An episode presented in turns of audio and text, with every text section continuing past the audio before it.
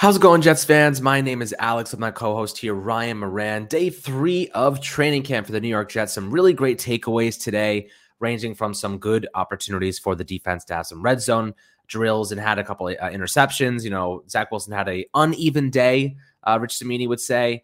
Um, but otherwise, some really good plays today from uh, especially Mekhi Becton had a really good standout performance in today's practice after getting beat around a little bit, running out of gas uh, during day two of training camp. So nice to see him bounce back and have a really good day and showcase uh, his quality. Some really nice clips that we'll show you throughout the video as well. Um, the receivers had a good day, another good Elijah Moore day. Uh, Corey Davis had his probably the best day of training camp so far with two touchdowns and four receptions. Um, running backs look great again. Um, you know, Quinnen Williams, a special player. Um, some are saying, and then John Franklin Myers is doing a little bit of different stuff in the interior defensive line. So we'll talk about a couple of these guys, the progress that was made today, um, and some good and bad takeaways before we dive into the good stuff. Ryan, how you do today, my friend? I'm doing great, Alex. Definitely another day uh, filled with news, you know, coming out from Jets practice and looking forward to tomorrow. Obviously, it's the first day that the fans are able to go and looking forward to just the energy. I think Jet fans are going to bring it. There's a lot of excitement right now. And, you know, just giving these players that extra boost and, you know, some life that they need during these dog days of camp. Um, obviously today, you know, some of the big news, Kwon Alexander, you know, they signed him yesterday, big addition. Uh, Saleh said the next two days they're just going to work him out and then really get him up to speed to, you know, be ready to go in football shape. Um, on the injury front, uh, supposedly Jeremy Ruckert is close to coming back. Uh, still no 11 on 11s yet for Braxton Berrios and George Fant. And Saleh said in his uh, post practice presser that he's hopeful for next week. And you know, a lot of the things you touched up on, you know, Zach Wilson, you're going to have ups and downs. You're going up against a much improved pass defense. You know, even Bryce Hall, you know, is continuing to make plays. So we're going to talk about today. And, you know, some big plays from Corey Davis, Garrett Wilson, Breece Hall. It just continues for these young skill position players that the Jets have. And, you know, it just seemed like another good practice, you know, on the injury front, especially, you know, it sounds pretty good to this point and excited to, you know, really dive into today's episode. Yeah, absolutely. So, you know, let's talk about Kwon Alexander for a moment. We talked about him as a potential free agent signing a couple weeks ago. This is a guy who's going to come in and compete immediately um, alongside CJ Mosley. Of course, has the uh, job kind of locked up as that Mike linebacker. But you're talking about Quincy Williams, talking about Jamien Sherwood, um, Nasirildeen. There's some guys there that are looking for starting snaps, and Kwon Alexander is going to be thrust right into the mix there. I think Quincy Williams probably has the edge at this point in time, uh, but Kwon Alexander is a solid uh, player. You know, historically uh, really good with uh, the 49ers, but it has been a little bit inconsistent the last couple years. Um, you know, with the Saints and whatnot. So hopefully he can latch on and actually make an impact on this team. I don't see him as an immediate starter. I see him as a competitor, a guy who could, you know, maybe push for snaps, but I see him more as a depth piece. Um, if the if the Jets do need it, and if he wins the job, then all all the best to him, and hopefully he ends up kicking some serious ass alongside CJ Mosley. Uh, but what are your expectations for Kwon Alexander and the role that he could play on this defense? For sure, it's obviously something Jet fans and obviously we've speculated on, and it was exciting when the news came down yesterday. I think you look at the Jets off season, and you know there were obviously so many big splash moves, and they vastly improved the roster in a lot of ways. But you know they they were still you know pretty far off entering the offseason that you were not going to be able to address everything with a premium resource. And you know the linebacker position was obviously one that you know with the draft free agency they really did not get a you know high level impact type of starter and I think they gave Quincy Williams a vote of confidence this offseason, but alongside him and CJ Mosley, like you said, there was a lot of youth. You know, I think this Kwon addition really allows guys like Jamien Sherwood, Hamsah Dean, you know, to really Del'Shawn Phillips as well. You know, these these guys just continue to develop as young and inexperienced players still. And it just adds, you know, a, a proven asset. Kwon is a guy that's played at a high level was obviously with Saleh in San Francisco for a year and a half, 2019. They made that Super Bowl together, second ranked defense in football. Um, spent the first half of the 2020 season there as well. Saleh's last year before coming to the Jets. And I think with Kwon, you look at the speed, you know, the ability to play the run, um, what he can offer in coverage as, as, a blitzer as well. Three and a half sacks last year. You know, there's definitely some uh, exciting attributes that he's going to bring. And look, it just uh, it, it adds, you know, another piece of this defense. It's got to be better. It does have to be better, especially that run defense. So hopefully, uh, Kwon can make an, uh, an impact there. And then, you know, with Jeremy Ruckert, the injury update there, him being close to return, I believe he had a Lisfranc injury in his foot. Um, a couple of months ago. So he's been kind of fighting his way back from that. Those injuries can be a little bit problematic. So you got to be a little bit careful. But nice to see he's close to returning. The, obviously, the Jets still have Tyler Conklin, CJ Uzomah.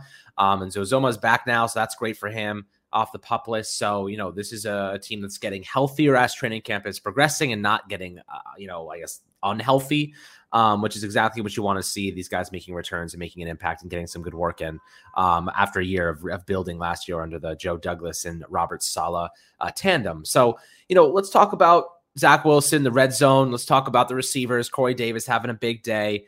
Um, am I concerned about Zach Wilson having an uneven day? Absolutely not. This is the way that training camp goes. How many times have we seen you know, uh, Russell Wilson had three interceptions in training. The guy's a Hall of Fame quarterback. No one cares. Like training camp is absolute nonsense. It is structured to test you in specific ways. For example, the Giants today had uh, they were specifically running third and long drills. Of course, that stacks the odds against the offense. It makes the throws more risky. It makes everything more problematic.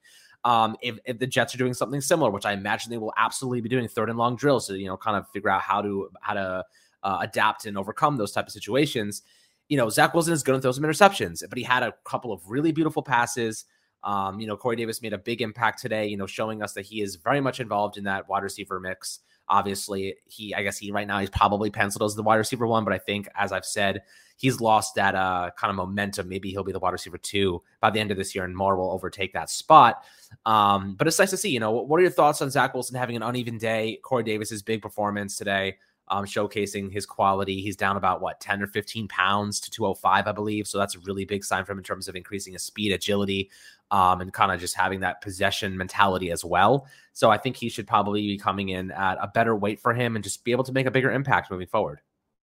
For sure. I think you said it best with Zach. I mean, one of the interceptions did come in the red zone. So you're obviously working a, with a limited amount of space and supposedly he didn't really throw too many incompletions on the day. I saw it was obviously the two interceptions. One was early in practice to Bryce Hall, and obviously the one to Whitehead at the end of practice. It was like a floater that he threw to Tyler Conklin. But uh, obviously the touchdowns to Corey Davis and Garrett Wilson. You know, good to see Garrett getting some work with the starters. Obviously, a couple of the clips we saw yesterday, he was working with Joe Flacco on the second team. So definitely good to see Garrett. You know, getting up to speed there with the first team and you know, Corey Davis to me, I think is a guy who's definitely destined to really bounce back and, you know, just that veteran presence. He's great running routes on the intermediate level and just the possession frame that he offers, especially in the red zone. You know, you really want to see him make his impact and presence felt there. So definitely encouraging to hear that. And I think with Zach, you just take everything in moderation, the good, the bad.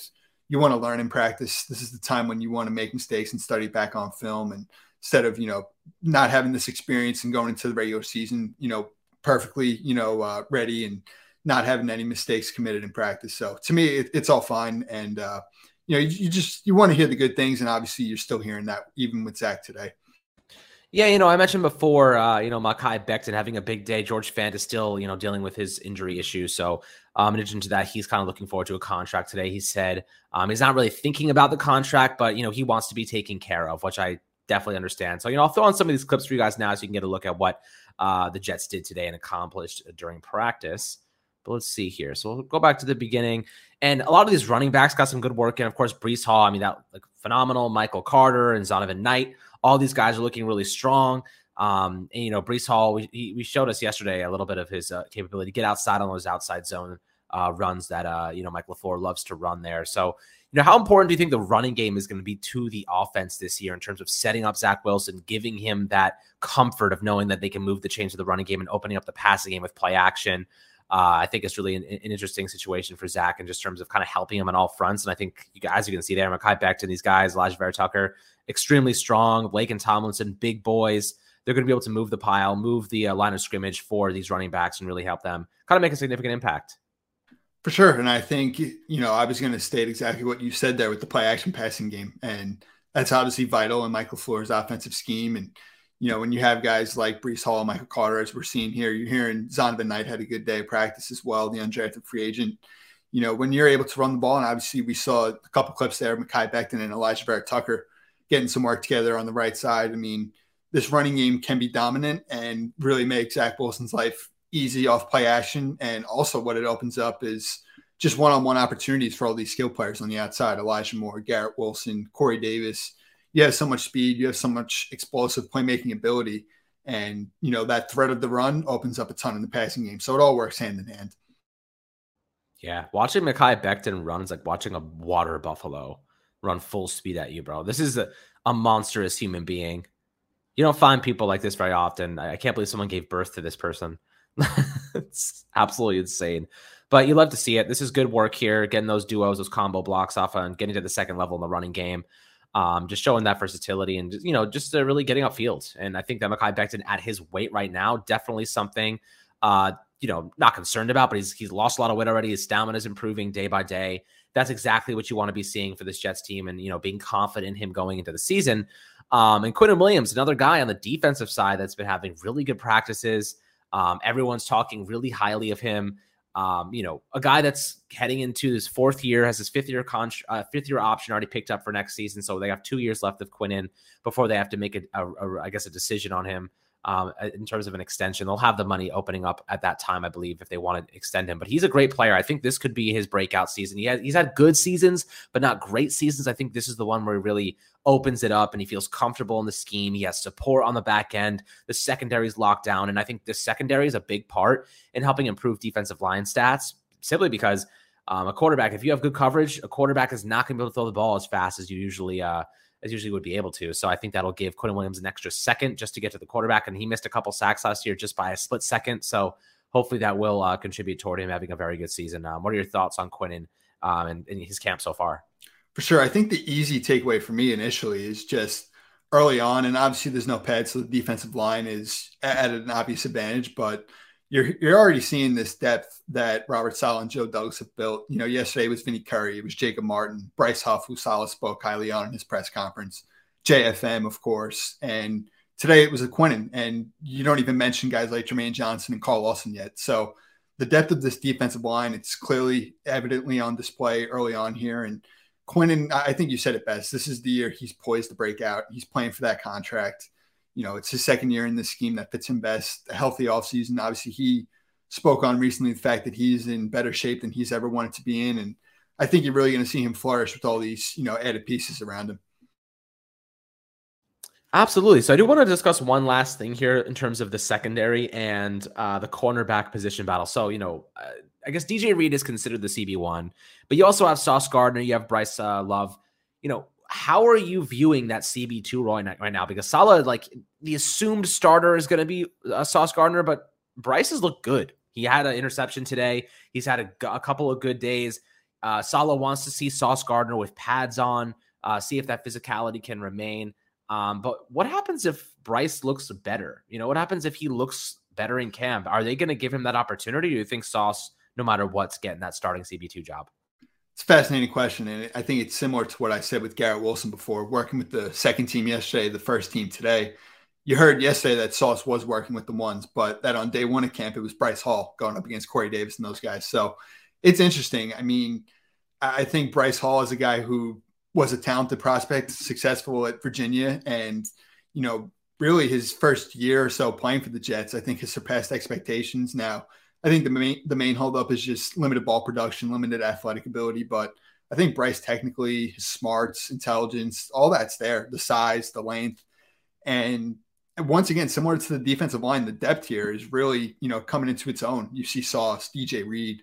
We didn't even mention Brandon Echols. I mean, you have four outside corners you can really feel good about, and it's going to be fascinating. I think Bryce Hall, you know, it, obviously it's not going to be as much as he played last year with DJ and Sauce, but don't be surprised if he still has somewhat of you know a specific defined role in the secondary. Yeah, it should be extremely fun. I'm, I'm very excited to see how kind of the secondary shakes out here and uh, Bryce and Sauce Gardner, that competition battle. It should be a hell of a position battle, but I do think that Sauce will end up winning that just because, you know, guy you draft that high, uh, not isn't normally sitting on the bench come week one. Uh, that would be very surprising in my opinion, but I'd love to hear perspectives below in the YouTube comments. As always, my friends, hope you enjoyed this episode of Fireside Jets, taking a look at day three of training camp. Get you guys the latest clips and videos and updates for tomorrow as well. Uh, so tune in for that, and we'll catch you guys on the next episode. Make sure to like and subscribe as always.